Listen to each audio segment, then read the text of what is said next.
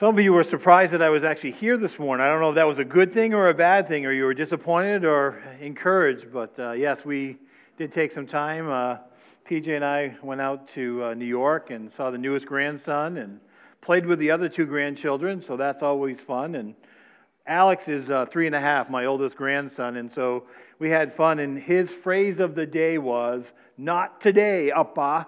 And so if I wanted a snack from him or playing the game, I didn't do it the right way, he'd go, Not today, Appa. And so we had lots of fun and lots of laughs and uh, a few tears on the, at the airport last night when we were saying goodbye to them. But it is good to be back, and we're happy to be home. And uh, yeah, we'll get to catch up with Ezra maybe a little bit later on as well. I was playing with him a little bit, and he's a distraction over there, so try to ignore him. I can be upstaged by my grandson already.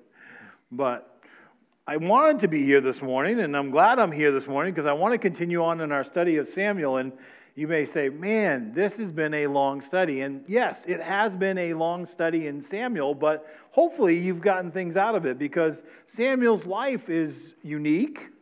And it's also kind of encouraging because it's things that we can struggle with as well and things that we go through. Um, and it also gives a, a picture of the Bible, of a, a section of time in Israel's history where they're going through a transition, right? And it involves change and it involves some hard things. And things don't always go, always go as planned, and things do not always go smoothly. Um, I find that even in my own life, there's always transition, right? We're transitioning from being parents to grandparents, or from one position to another, or from one um, stage in life to the next. And so there's always that going on, and it affects us in many ways physically, emotionally, spiritually. Um, there's even some changes in some of the organizations that we are sponsored with. Camp Jim's going through a transition, uh, Lakes Area Pregnancy is going through a transition. And they're not always smooth, and there sometimes causes conflict and struggles. And guess what? Israel's history is no different. They're transitioning from judges to kings. Samuel is that last judge in the line of judges, as you've read the, the story and the history, and now they're into the kings. And again, Saul is the first king. And Saul was a man.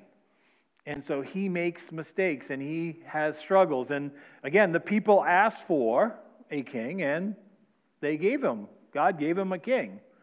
But what was their reasoning for wanting a king?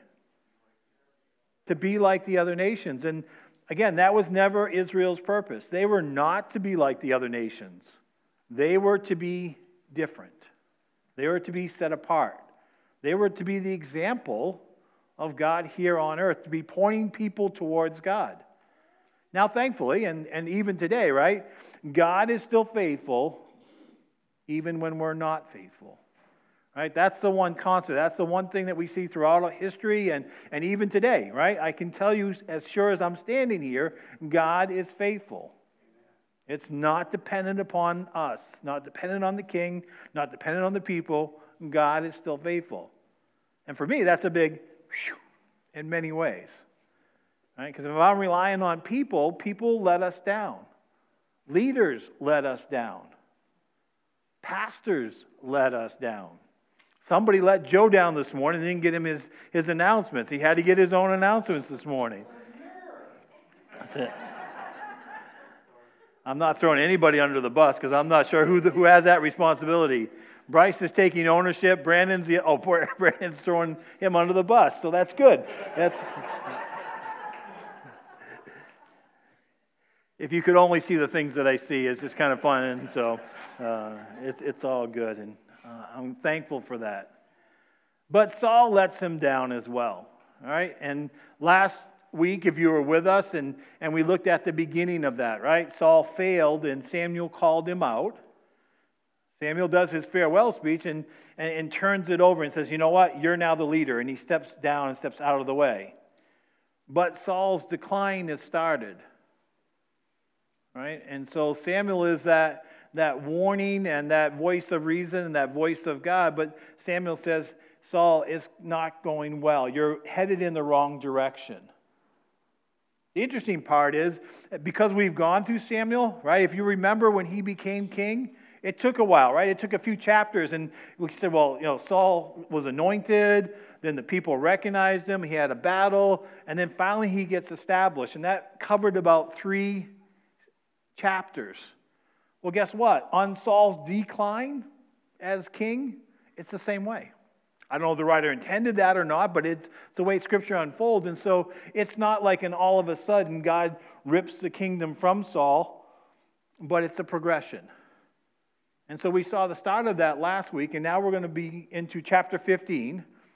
And yes, if you've been with us, I skipped over 14 on purpose. It's a, a part of the battle scene and part of that, and hopefully you read that in between, because again, we're focusing on Samuel, not the whole book of Samuel into Saul's and David's reign. So, encourage you to read on because we're going to make another leap in a little bit as well. And just so you know, my goal is to finish Samuel by the end of May. Uh, that, that's the goal, and we'll start Galatians this summer, unless God changes my mind. And I try to leave room for that, obviously, uh, to be obedient to that. So, that being said, let's pick up the story back with Samuel and Saul. They're still together.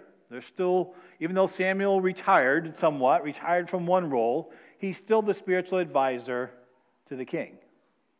He's not the judge any longer. He gave that up in chapter 13. Now he is that advisor. He's still beckoning and being that spiritual leader, even in retirement. We talked about that last week about how retirement doesn't mean that you just stop, you continue on, especially spiritually. Chapter 15, verse 1 Samuel said to Saul, I am the one the Lord sent to you to anoint you king over his people of his people Israel. So listen now to this message from the Lord. This is what the Lord Almighty says. I will punish the Amalekites for what they did to Israel when they when they waylaid them as they came up from Egypt. Now go and attack the Amalekites and to totally destroy all their belongings to them. Do not spare them. Put to death men, women, children, and infants, cattle and sheep, camels, yes, and even the donkeys. kind of an inside joke about the donkeys, right? Because they came up in many chapters, right? We talked about how important the donkeys were as transportation and their value and chasing after them. But this seems very harsh.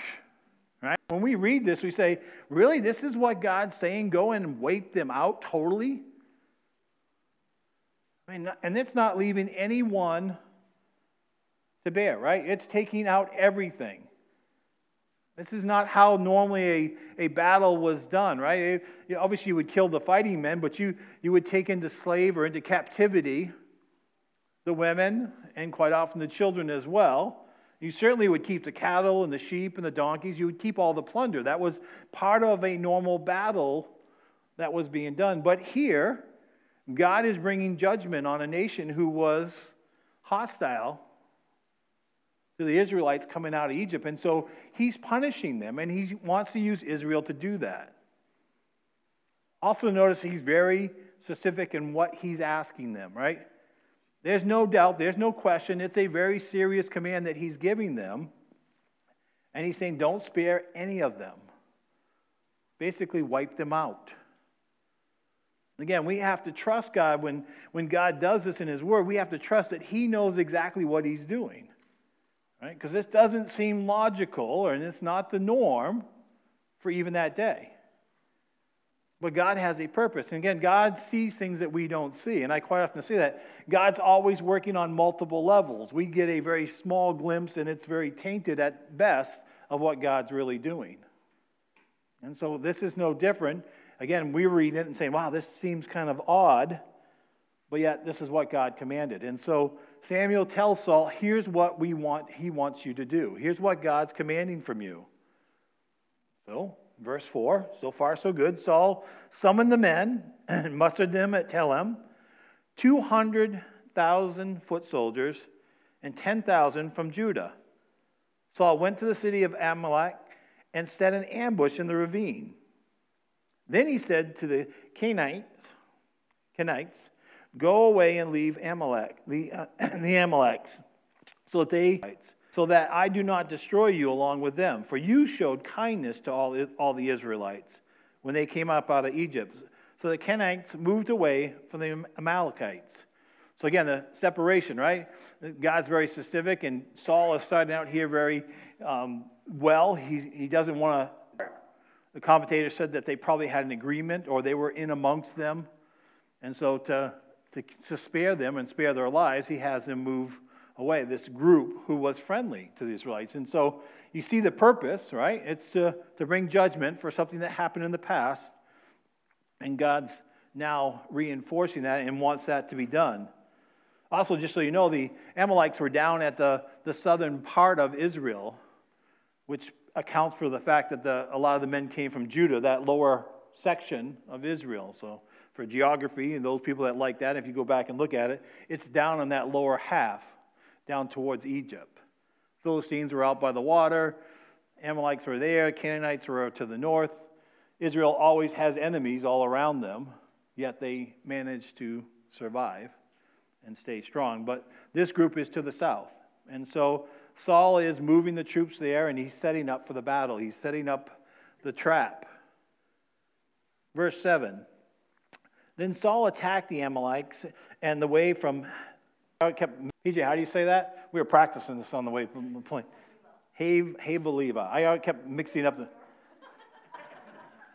Obviously, I didn't practice on the plane well enough, so we were having fun with it. So, but to Shur, near the eastern border of Egypt, he took King Agag, king of the Amalekites. Yeah, Amalekites. There we go. Alive. Amalekites. Thank you. I needed help with that. Amalekites. I'll get it yet. Alive, and all his people he totally destroyed with the sword. Oh, Lord. Verse 9. I'm making even my grandson cry. Uh, but Saul and the army spared Agag and the best of the sheep and the cattle and the fattened calves and lambs. Everything that was good. All right, you see the problem, right? Why I spent some time in that beginning part showing the details of what God required. Yet you see here, Saul's not quite doing exactly what God said. One of the things that God always requires is obedience. And not just partial obedience or obedience as we see it or to be manipulated. He wants total obedience. And Saul's not quite fulfilling the role right? He's not doing it, right? He, he took the king alive. Right? When I read back there and back in, in the beginning, chapter, uh, verse 3 of this, right, it says, Do not spare anyone. And so bringing the king alive, that's a, that's mistake number one, or one of many here, right? He did destroy a lot of the people, he did that part. But, verse 9, his army spared not only the king, but also the best sheep the fat calves, and the lambs. Everything that was good, right? Again, twisted what God had said, did not fully obey what God had said, and so was keeping some of the good stuff, the plunder, right? Taking some of that stuff on for himself. Which would have been fine if it was a normal and it wasn't Israel and it wasn't what God had told them, but that's not what God said. And so you see how far Saul's progression here is getting off. And we also notice that when Saul gets confronted, he doesn't always handle it well. And we'll see here in the upcoming verses, he's going to get himself into trouble really quick with the Lord and with Samuel. So they keep everything that was good. These were these they were unwilling to destroy completely, but everything that was despised and weak, they totally destroyed. So they picked and choose, right? God, I know what you told me, but I'm going to pick this to do and I'm not going to do that. That's too hard or that doesn't seem right. Again, we can be harsh on Saul here. And again, he's the leader, he's the king, he should know better. But if we could be honest, we do the same thing sometimes, right? God tells us to do something and we kind of pick the easy parts of that, or at least I do. Maybe I'm the only one this morning. If, if I'm alone, that's fine but we kind of leave out the hard stuff. Well, that's too hard, or I'll leave that for somebody else. But hey, this isn't too bad. I'll, I'll take this blessing. I'll do what God says here. That picking and choosing. Again, like I said earlier, God is requiring total obedience. Consequences. Verse 10 says, And the word of the Lord came to Samuel I regret that I have made Saul king, because he has turned away from me and has not carried out my instructions. Samuel was angry and he cried out to the Lord all that night. I, I love the, the interaction. Again, we're studying Samuel, so it kind of makes sense. And again, God speaking through Samuel, and he says, I regret what I've done. I, Samuel's not turning, I mean, Saul's not turning out to be the king that I wanted for the people. Again, he's not following, he's not completely obeying, his heart's not right. And Samuel gets angry. I mean, the Bible is just, just open with um, that, that. Samuel's angry. Remember, Samuel didn't want the king. Samuel was that, that, that lone voice that said, No, no, no, we don't need a king, right? God's our king. And so Samuel getting angry here is that human side of Samuel that we see, right? He's mad. I'm sure there was a few in there, at least in his mind. See, Lord, I told you so. I, I told you they, they didn't want a king, right? And the fact that he cried out all night to the Lord, I, I kind of infer that he probably was complaining to God, saying, God, I, look what happened, right? They didn't need a king, but they wanted one, and you gave it to them, right? So there's that, I'm sure there was that open conversation with the Lord, like, this is not how it's supposed to be. This is not turning out right. Again, Samuel's not removed from all of this, right? He's part of Israel. He's part of the, the kingdom. So he's, the consequences are affecting him as well. And so the fact that he's angry, I, again, that raw emotion is perfectly natural. And then what, he, what he's doing with it is where we see his character, right? He's complaining to the Lord, he's crying out to God. So, verse 12 early in the morning, again, he spent all night com- having this battle with God. Early in the morning, Samuel got up and went to meet Saul. But he was told Saul had gone on to Carmel. There he set up a, a monument in his own honor and has turned and gone down to Gilgal. Okay, a couple other problems here, right? We, we again, Samuel's not with Saul in the battle. Saul's done wrong, and then now he's moving around and he goes up on a mountain and sets up an, a monument for himself. See the progression, right? Stops obeying God, doesn't do exactly what he says. Now he's setting up monuments, right? Not, not for God's sake, he's setting them up for Saul's sake. The king's really getting off the rails here. Things are going going bad. And you got to imagine Samuel, right? He's going expecting in one place, and now he's going to go another, and so he's got to travel some more. I can only imagine that his frustration's probably building a little bit. Right? He's going to let Saul have it when he sees him, and, and now he's been delayed, and he's got to walk even further to go catch up with him. Verse 13 says, When Samuel reached him, Saul said to him, The Lord bless you, and I have carried out the Lord's instructions. Can you imagine Samuel hearing that response?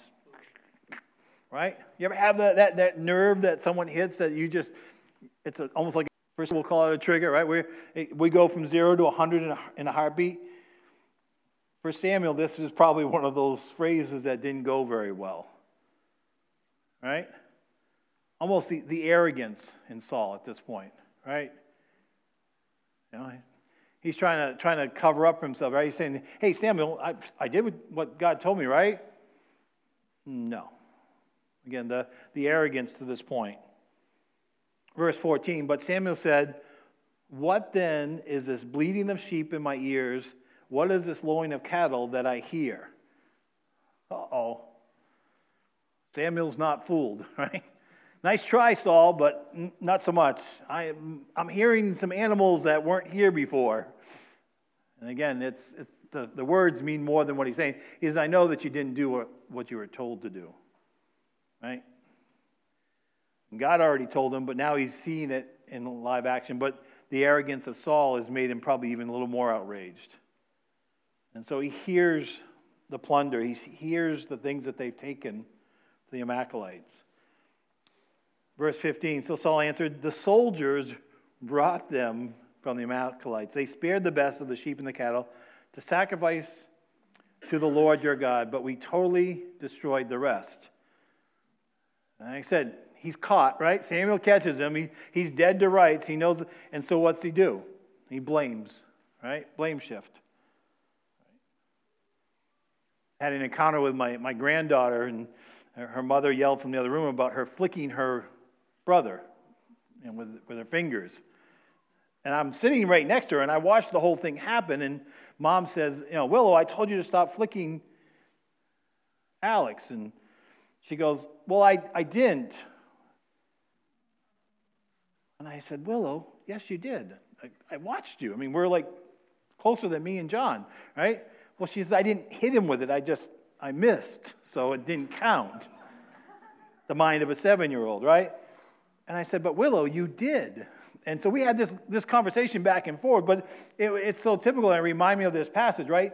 Saul is caught, and what's he do? Oh, hey, it's the soldiers. Well, who's the leader of the soldiers? Saul, right? He's blaming his own men, right? He's throwing them under the bus, right? They're the ones, right? But yet they did for a good reason, right? Uh, they, they're going to sacrifice them. They're, you know, and they brought the good ones. They didn't bring the bad ones. They brought the good ones. They're going to, right? That's part of the sacrifice. Again, excuses, blame shifting, excuses, trying to make it look good, trying to find a way out of this. But Saul knows, and so doesn't Samuel. Verse 16, in my, my Bible, this is, is highlighted and it's got an exclamation point enough, right? You probably, Samuel's screaming this at this point. Enough, right? Let me tell you what the Lord said to me last night. Tell me, Saul replied. And Samuel goes, Although you were once small in your own eyes, did you not become the head of the tribes of Israel? The Lord anointed you the king over Israel, and he sent you on a mission. And he said, Go and completely destroy those wicked people. Wage war against them until you have wiped them out. Why did you not obey the Lord? Why did you not pounce? Well, why did you pounce on the plunder and do evil in the eyes of the Lord? Right? Samuel's had enough. He's like, you know what? Now you're just going to get it. And he just lambastes him, brings it full forward. And again, it's pointed right at Saul. Right? It's not, he's not blaming the men, he's not blaming the circumstances, he's blaming Saul directly. Saul's missed a great opportunity here. He's missed the opportunity to be the leader of all of Israel and to be the king that he's given every opportunity to succeed. Yet he's failed miserably. He's missed a great opportunity. How many times does that happen in our own lives? Right? We're not obedient, we, we miss out. And we don't always see even what it could have been, but we miss opportunities. And so Saul misses, as a leader, he misses a great opportunity here. Samuel gives him that little reminder, right? Hey, you were just a little guy watching donkeys, and I made you king. You could have had it all. You could have had the kingdom. You could have reigned. Your sons could have continued on generation. You could have left a legacy, yet your mistakes, your disobedience has cost you. Saul's not quite there yet. Verse 20. And I love the interaction, it's great. He says, But I did obey the Lord. I went on the mission and that the Lord had assigned me. I completely destroyed the Amalekites and brought back Agag, their king. The soldiers took the sheep and cattle from the plunder, the best of what they was devoted to God, in order to sacrifice them to the Lord, the God at Gilgal. Again, he doesn't get it, right? He's still he's still blame shifting, still denying, you know, you know, I, I did, uh, right? I, he's, he's denying, he's caught.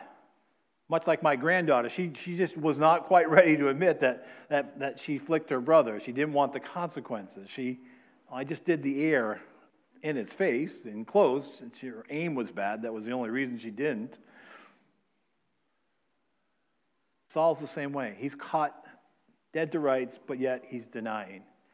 And now he's trying to make it right, trying to manipulate the situation.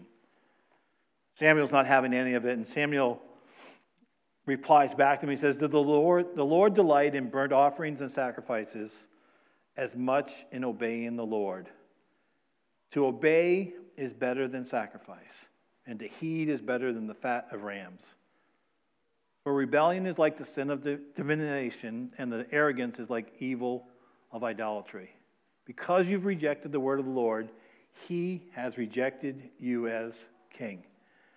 This pronouncement is really hard and it's harsh. And again, he's refuting now the part of that, you know, Saul's intentions were to, to sacrifice these animals. And he's saying, that doesn't cut it. No, that doesn't, that doesn't make it all right. Right? You don't get to bargain with God. You don't get to, to change what God says for your own purposes. That's what Saul's trying to do here. He's trying to manipulate the situation, saying, well, you know, I'm sacrificing. The old joke was, you know, well, I could go rob a bank and give it all to God or 10% to God and God would be okay with it. Well, no. It's kind of the same thing. It's just foolish, right? That sounds foolish, but I've heard things pretty much as same or similar, uh, just as foolish. And same thing here. This is pretty foolish to try to manipulate this. And Samuel saying that's not what God wants, right? And we'll see from the story of David, God's always about the heart. He cares about the heart. He wants obedience, but he wants the heart. And Saul's heart is not right. He's not listening to God anymore. And it's going to cost him dearly. And here at this point, he's, he's rejected you as king, right? He's no longer entrusting you with his people. He's, he's rejecting you as king. Again, part of that progression. Kind of in that middle ground. We're not all the way to the end yet of Saul's end of his kingdom, but right at this point, he's midway through. And and now it's come to, to bear that Samuel's given him the news you're going to lose your kingship. Right? You're rebelling against God. You're working against God, and God's not going to have it. Verse 24 here, as we'll work through the, the last part of this chapter. Then Saul said to Samuel, I have sinned. I violated the Lord's command and your instructions. I was afraid of the men, and so I gave in to them most commentators, and even when we look at it, we, we can see this is probably not a true confession. Right? This is more of like the I'm sorry I got caught than the I'm sorry for what I did. Right? And the fact that he, he's afraid of the men, right? He's more concerned about what others think of him, what he's presenting, than he is of God. He's got things out of order here, right? And so we don't see that true repentance here. We don't see a true change of heart here at all. He said, Saul's probably most likely afraid that, oh man, I've messed up, but hey, maybe I can still salvage some of this, and so I'll, I'll try to make it right now by confessing now that I've been caught. Verse 25 says, Now I beg you, forgive my sin and come back with me so that I may worship the Lord. Again, he, he doesn't want to lose Samuel in this either, right? he knows that Samuel holds that spiritual key or that spiritual card, and so keeping Samuel around helps him with the people. Right? Samuel was loved by the, the Israelites, and so he doesn't want to lose Samuel because that's a key part of his kingship. And so I believe that's part of it here. He's trying to hold on to at least Samuel and that relationship part. Verse 26 But Samuel said to him, I will not go back with you. You've rejected the word of the Lord and the Lord has rejected you as king over Israel. Then Samuel turned to leave, and Saul caught, Saul caught hold of him, the hem of his robe, and it tore. Samuel said to him, The Lord has torn the kingdom of Israel from you today and has given it to your neighbors, to one who is better than you. Ouch. Saul actually gives him an illustration. It's something he can see. It's tangible, right? Saul goes to grab Samuel to, and all of a sudden he, he rips his, his robe. And, and again, Samuel just turns it back and says, here's, here's an illustration. It's going to be the same way it's going to be ripped out of your hands.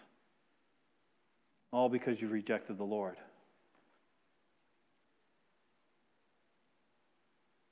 He says, again, he's going to establish someone better, right? We know that better one that's coming is David, but ultimately the better one is Jesus. It's part of that, that line, that ongoing continuation thought here. And verse 29 says, He who is the glory of Israel, does not lie or change his mind.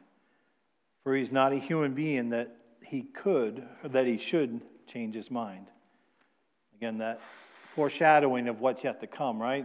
Uh, the true king, the king that we serve today, the, our Lord Jesus Christ, the perfect king.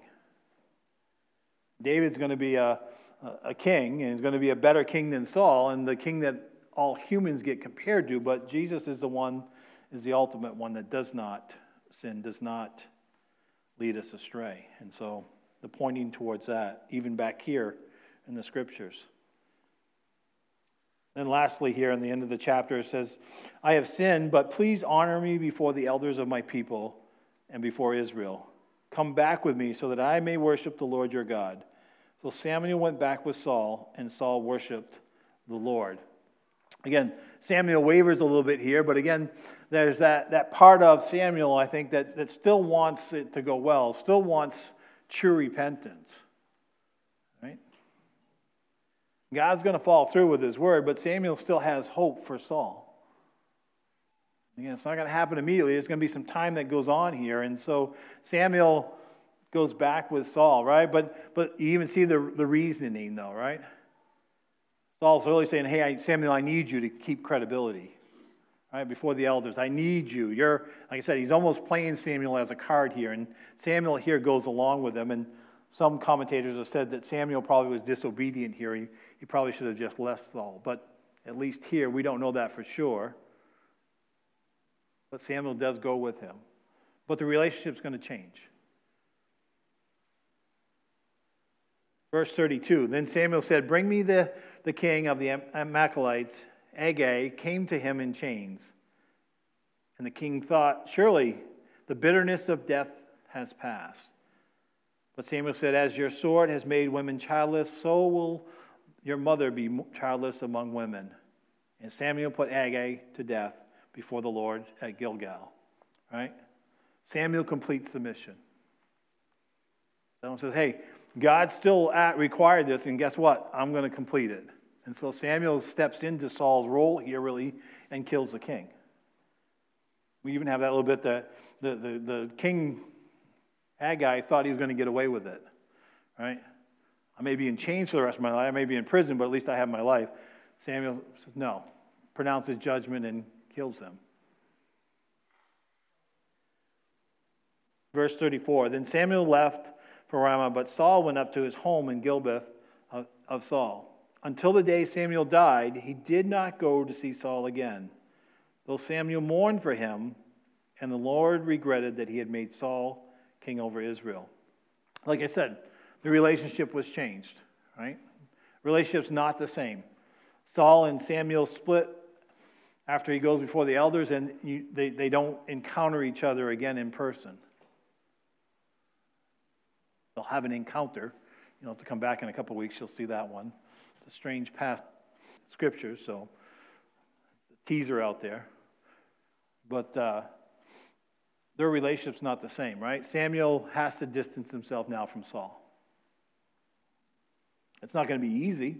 I think Samuel truly wanted Saul to succeed. I mean, again, wanting your leader to fail is really kind of foolish. It's, it's not smart, it's not wise, and it's not helpful. Right? It affects you. You know, it's kind of like punching yourself in the nose. Why would you do that? But there's a grieving here that's going to start because the relationship is no longer the same. Saul has gone past the point. He's done wrong. So, a couple takeaways for us this morning as we looked at this and spent time together, right?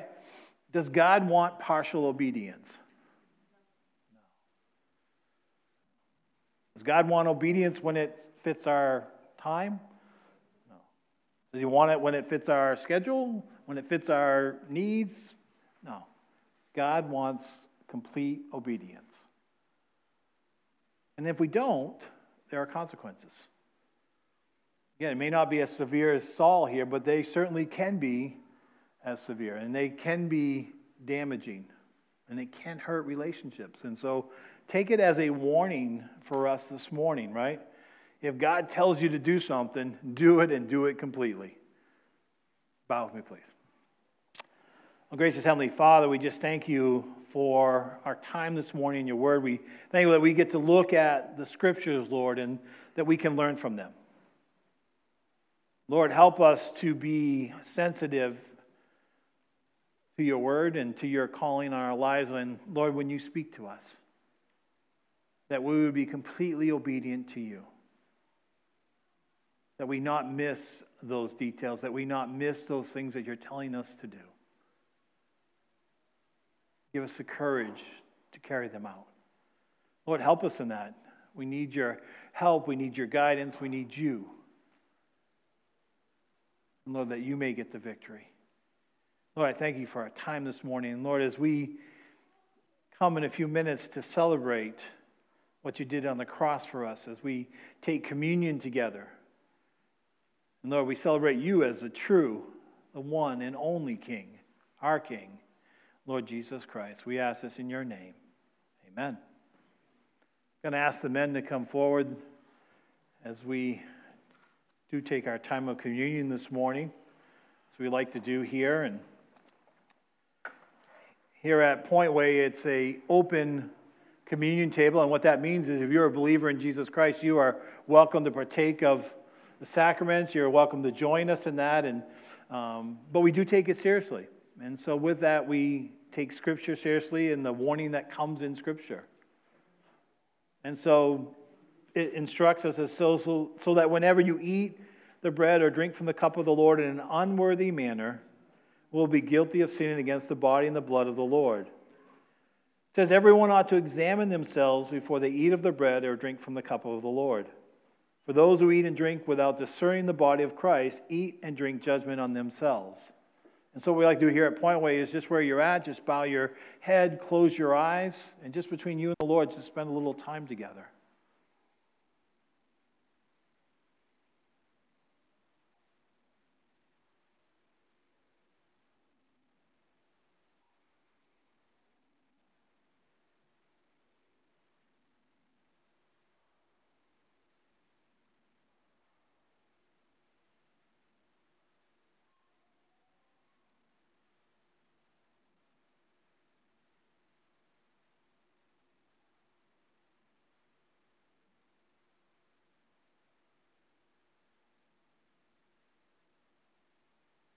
I'm going to ask Steve if he'll give thanks for the bread and the cup that we are about to receive and for what it stands for.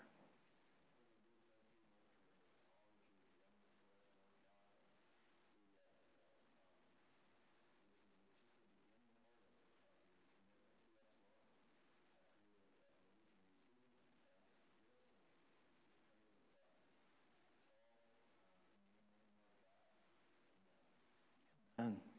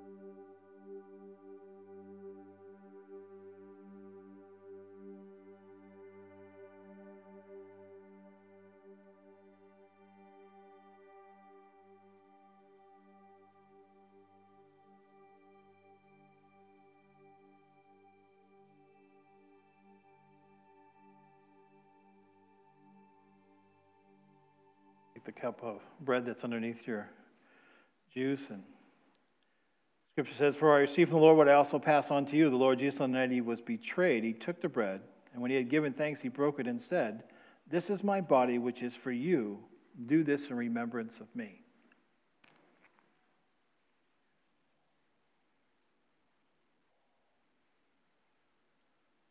Goes on in the same way after supper, he took the cup.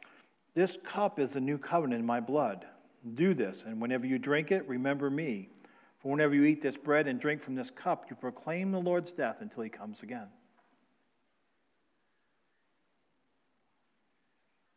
And ask the worship minutes after you get your snack, we'll close us in song. And about five or ten minutes after you get your snack, we'll have our congregational meeting after that as well. And um, there's a lot of exciting things going on. And so if you can stay, we'd enjoy having you stay. It's, it's a non voting meeting. And so um, all are welcome members, non members, kids. Um, welcome to stay with us um, this morning and hear what's going on. So.